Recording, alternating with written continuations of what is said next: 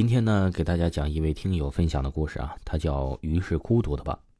他说呀，我从小体质就特别好，一般人都比不上我的体质。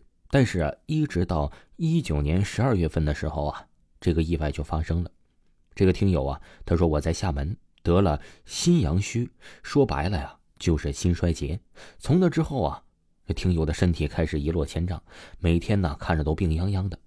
那时候有天晚上，他不知道怎么就醒了，眼睛刚睁开就直接坐了起来，吓了一身冷汗。因为啊，他说我看到了一个黑色的人影站在我的床边。那天晚上彻夜不眠，接下来的每天呢，都是看到黑色的人影，就好像是别人戳我，把我惊醒的。可能啊，是最近的我的身体原因，每天都是病殃殃的，经常精神错乱。一般看到飘的东西啊，听友说都能把我吓得心跳加速。有时候晚上在街上看到旁边走过来的东西啊，我都非常害怕。有天晚上在野外，也不是很晚了，因为啊，我们这里属于北方。是冷的要死，天黑的也早，九点多了已经没人了，更何况是野外呢？听友说呀，我们仨人一起，突然听到一个小孩在哭，是真的小孩在哭。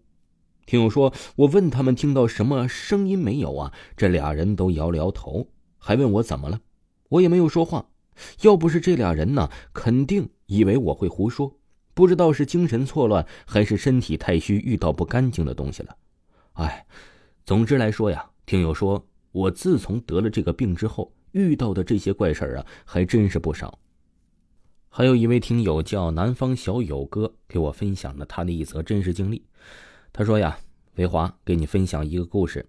我呀，来自贵州毕节，故事是发生在二零一九年发生的真实故事。故事是清明节后两天。听友说呀，我和我的爸爸还有侄女去给这个听友的爷爷。”扫墓，那天一早上啊，考虑到汽车不方便出行，听友说我们就骑了三轮出行。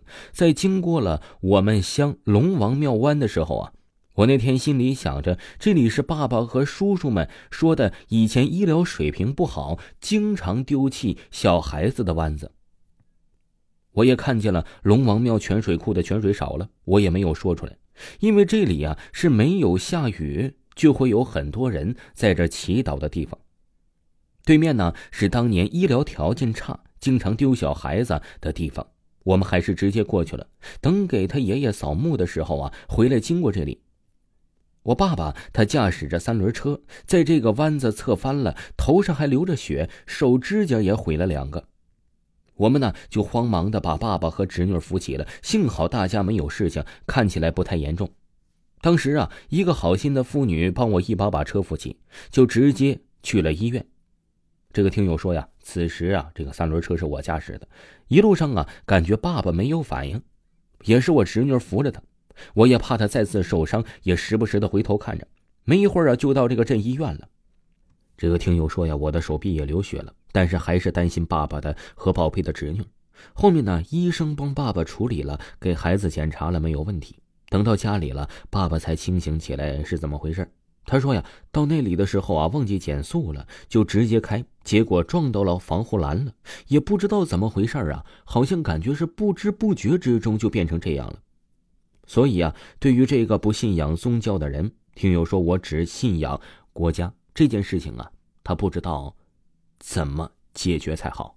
再给大家分享一位听友讲的他的真实经历啊，他是开头幺八八的听友，他说呀，在我老家有一家女儿处了个男朋友，两个人相处的很好，两家也不反对。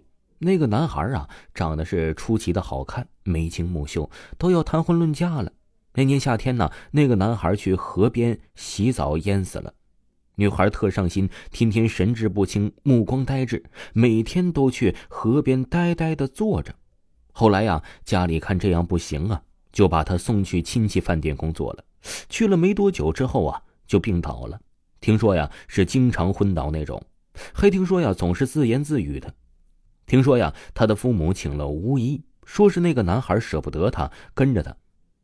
后来呀，听说说这个男孩上辈子呀是个和尚，说是这辈子不能结婚，结婚就会死。后来呀，巫医给做了个船，在淹死男孩的地方烧了。这听友说呀，我也不懂为啥烧船。哎，烧完之后啊，这个女孩的病就好了。